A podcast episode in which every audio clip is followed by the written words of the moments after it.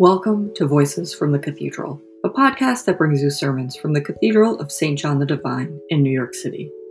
On Sunday, June 28th, we were introduced to the cathedral's newest deacon, the Reverend Paul Daniels, and learned about his interest in Howard Thurman and discovering New York City on foot, as well as why, why he's excited to join the cathedral community. We look forward to hearing more from Deacon Daniels in the coming weeks.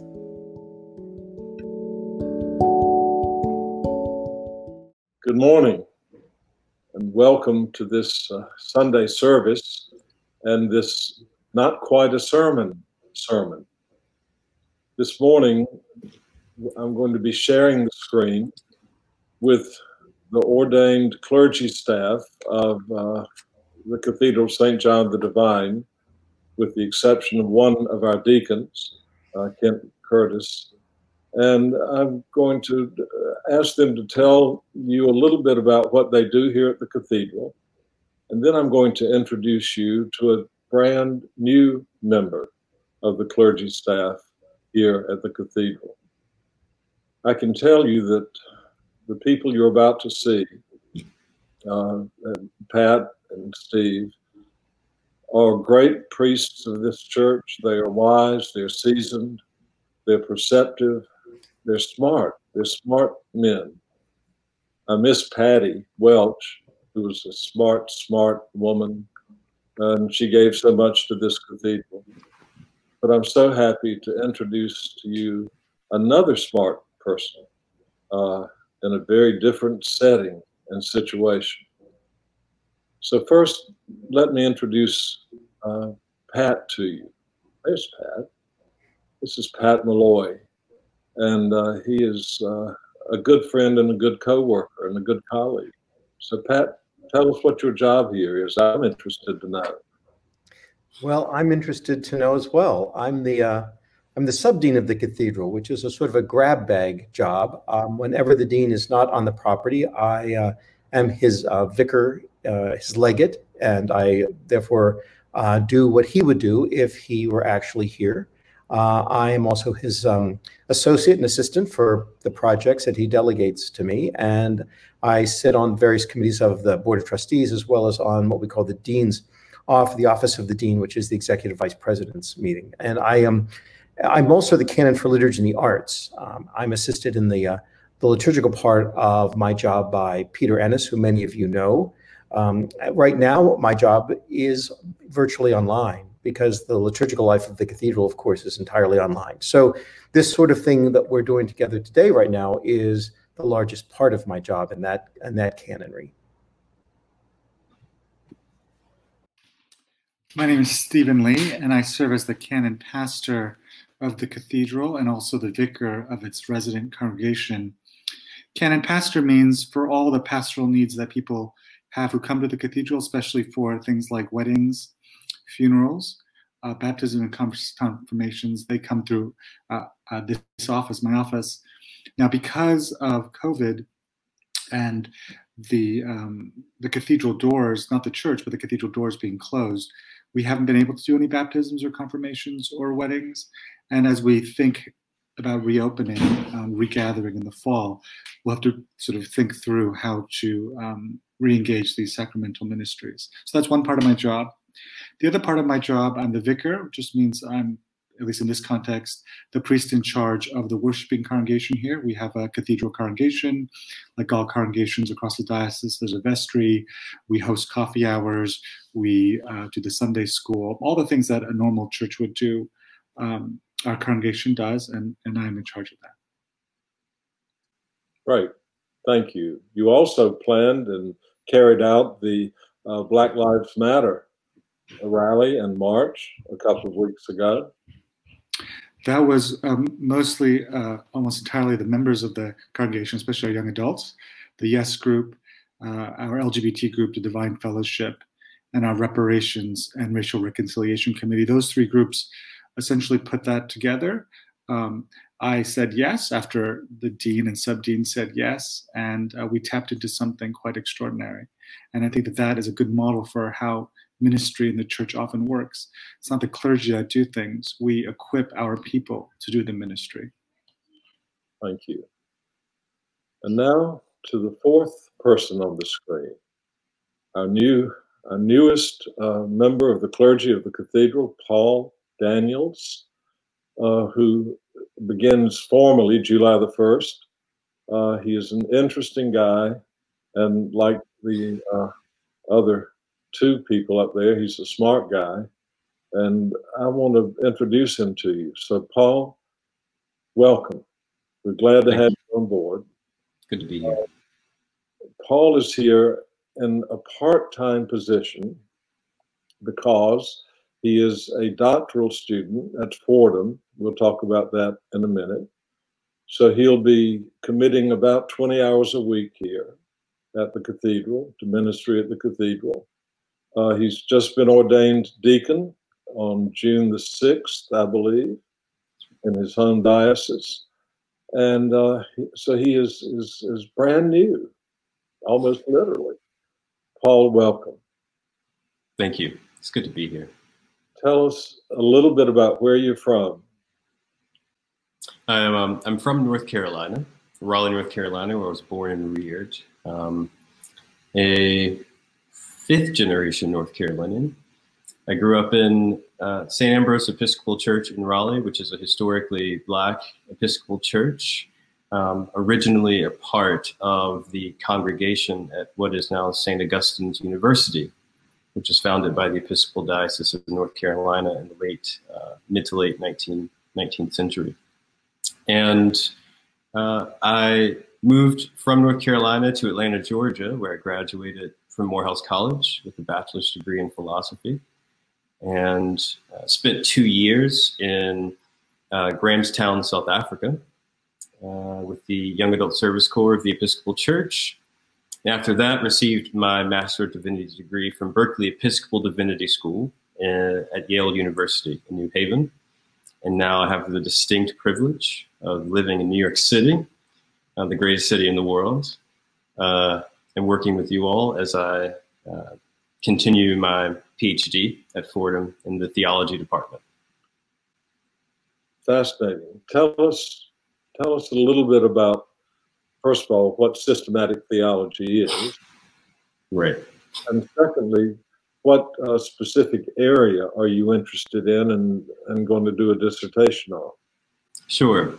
Uh, a definition for systematic theology. How do we do this? Um, it's it's really just the work of making all of the Christian doctrines make sense. it's a sort of a coherent telling of of Christian of Christian doctrine, um, and that coherency is is up for grabs, which is which is why we continue to study it. Right. Uh, my particular area of expertise, uh, what I will hope, what I hope to be my expertise is pneumatology, uh, as well as Christian mysticism, and the goal, I would say, is to um, write a monograph on my hero and favorite theologian, Howard Thurman, mm. um, who was, of course, a mentor in many ways to the Reverend Dr. Martin Luther King, um, but who gets who gets lost often in the history of uh, Black religious history, Black political theology, Black civil religion. Thurman is, is often left out of that telling. And so I, I hope to think about the ways in which we can reintroduce Thurman as a significant figure in the 20th century to Black religious history, and the way that his mysticism tells us something really important about how the Spirit of God moves in us and through us and calls us to be in, in deeper uh, communion with one another in ways that we have yet to imagine. And I think that he has something significant to say to us um, now as as we really work through the difficult questions of how to be together.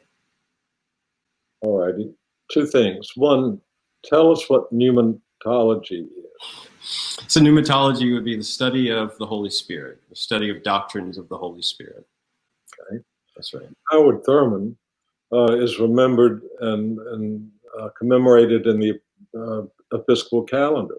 That's Did, exactly right. Uh, celebrate his commemoration a couple of weeks ago. That's right. Right. That's right. So we, we can we can be thankful for and proud of him and his contributions. Now, let's talk. What do you like to do for fun?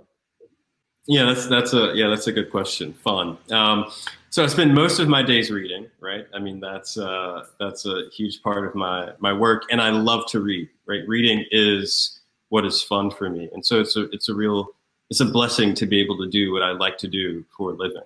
Um, I love reading. I love going on long walks. New York City is just one of those really uh, underrated walkable city. You know, I think Boston's the most walkable in the country, but New York City is just always a wonder to be able to to walk through and see. And so it's it's really heartbreaking at the moment that we don't get to see it as alive as it typically is, um, because that's one of my favorite things is to walk and then find a new restaurant to go to that I haven't tried, and just to continue to discover the fulsomeness of this place.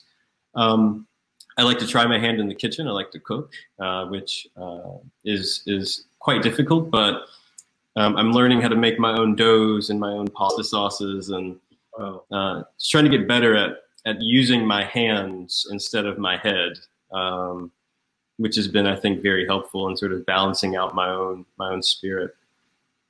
Right. Can you tell us a little bit about how the vocation to ordained ministry grew? Oh yeah, yeah. So I was really, really lucky when I was growing up to have myriad uh, mentors who who were who were my priests. The first in particular who influenced uh, my vocation was the Reverend Dr. Michael Battle, who now works at General Theological Seminary. And Michael was particularly interesting to me because he also worked in the university. He was a professor at Duke and helped to help to uh, sustain their black their uh, black religious studies program. Um, and Michael introduced me to the word uh, agape, right? And the word Ubuntu. And these two words stuck with me, um, sort of these concepts of love and togetherness, um, which is precisely what my church community as a child was. It was a community full of love and, um, and full of care. And so I thought as a child that this was this was a gift that I wanted to give back. This is what I wanted to do and to be someone who could write about and think about and offer space for people to be loved and cared for. Um, and so when I when I moved to Atlanta and went to Morehouse College and discovered the work of Howard Thurman, it immediately began to resonate with me that the church could be um, a space for people to begin discovering what it means to learn difference and to love difference, right? And to begin building coalitions across difference um, to create and uh, change and transform the world. Um, and so it only made sense for me after that to go somewhere else in the world. Thurman was a, a man of the world. And so I followed that trajectory, moved to South Africa, and developed some of the greatest friendships I've ever had in my entire life. And so the call is really, I, when I moved to South Africa, I met a woman who worked at Virginia Theological Seminary who was at the Anglican Seminary in Grahamstown in South Africa. And she said to me distinctly, she said, when you get ordained, remember, you're not a priest just to the diocese. You're a priest to the world. And that stuck with me. It stuck with me that the, our job as, as clergy people is to, is to really reach out across borders and across time and across space to bring people together who may have never been able to speak or know each other. And that's really, I think, how we're changed is by engaging that which is is seemingly strange, but in many ways so deeply similar. And so that's really the root of the call and the and the vocation for me. Wow, thank you. Yeah. Now you'll be you're a, de- a deacon of the Diocese of North Carolina. Mm-hmm. Moment, and you'll be ordained, God willing, to the priesthood sometime within what the next six months to a year. Something like that. God willing. Well, we are so glad you're here. I'd, uh, tell me a little bit about uh, what excites you most about being here at the Cathedral of St. John. Yeah, so uh, you won't believe it, but um, earlier this week, I got a phone call from one of my friends from South Africa. Um, we haven't spoken in two years, but he wanted to congratulate me on ordination. And I told him, hey, I got a job at this wonderful cathedral in New York. And he said, Is it St. John the Divine? I said, Yes. And so he sort of freaked out. And he said, Two years ago, Paul, I was at St. John the Divine for morning worship. and a nun came to me and offered me a keychain, which was a facade of the cathedral. And she said, Here are your office keys. And he said, What do you mean? She's like, Here are your office keys. And so he took them. Well, he moved back, he moved back to South Africa. Two weeks later, he was offered a job at St. John's College in Johannesburg. And so he held up the, the St. John the Divine uh, keychain, and he's been using it as his office key for the last two years. Um, and so I'm excited. And by the way, that happened two years ago on June 24th, right? So mm. I'm excited about the ways in which I get to participate in a community that's both intimate but also huge. And that, that I get to participate in a community of people that get to offer blessing and get to offer witness to folks from all over the globe and to really uh, work and pray and listen with people in a way that we begin to cultivate sort of seriousness that we are in the business of being in relationship with people um, across time and space. And so that story that he offered me this week uh, was just confirmation to me, one, that I'm in the right place, yeah. and, and two, that the work that we do, that you do, and that we will continue to do uh, touches people in incredible, incredible ways. And so I'm very, very excited about being a part of that. Oh, I'm so glad you're here. This is St. John the Divine is New York's great cathedral, ministering to the needs of this city and the people of this city and beyond in a global fashion. There's nowhere like it. There is nowhere right. like it. I'm glad you're part of it now. I'm glad these guys you see on the screen are part of it as well. We have a great team of clergy here, including Kent Curtis, who is not with us today. Now, these people are dynamic, creative, and they minister so well. I invite you to come and be with us and join in meet Paul and enjoy enjoy the worship when we once again gather in Great Cathedral in a very different way. Until then, God bless you, Paul. And thank God you're here. And Pat and Steve, thank God you're here. And thank you for all you do. Amen.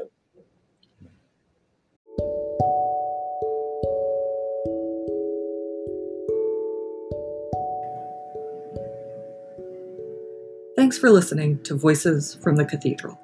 The Cathedral of St. John the Divine is the cathedral of the Episcopal Diocese of New York. It is chartered as a house of prayer for all people and a unifying center of intellectual light and leadership. People from many faiths and communities gather here to worship together, provide meals for the hungry, educate our youth, and host concerts, exhibitions, performances, and civic gatherings. You can find us online at stjohndivine.org and follow us on Facebook, Twitter, and Instagram at St. John Divine NYC. That's S T J O H N N Y C. Check back soon for another episode.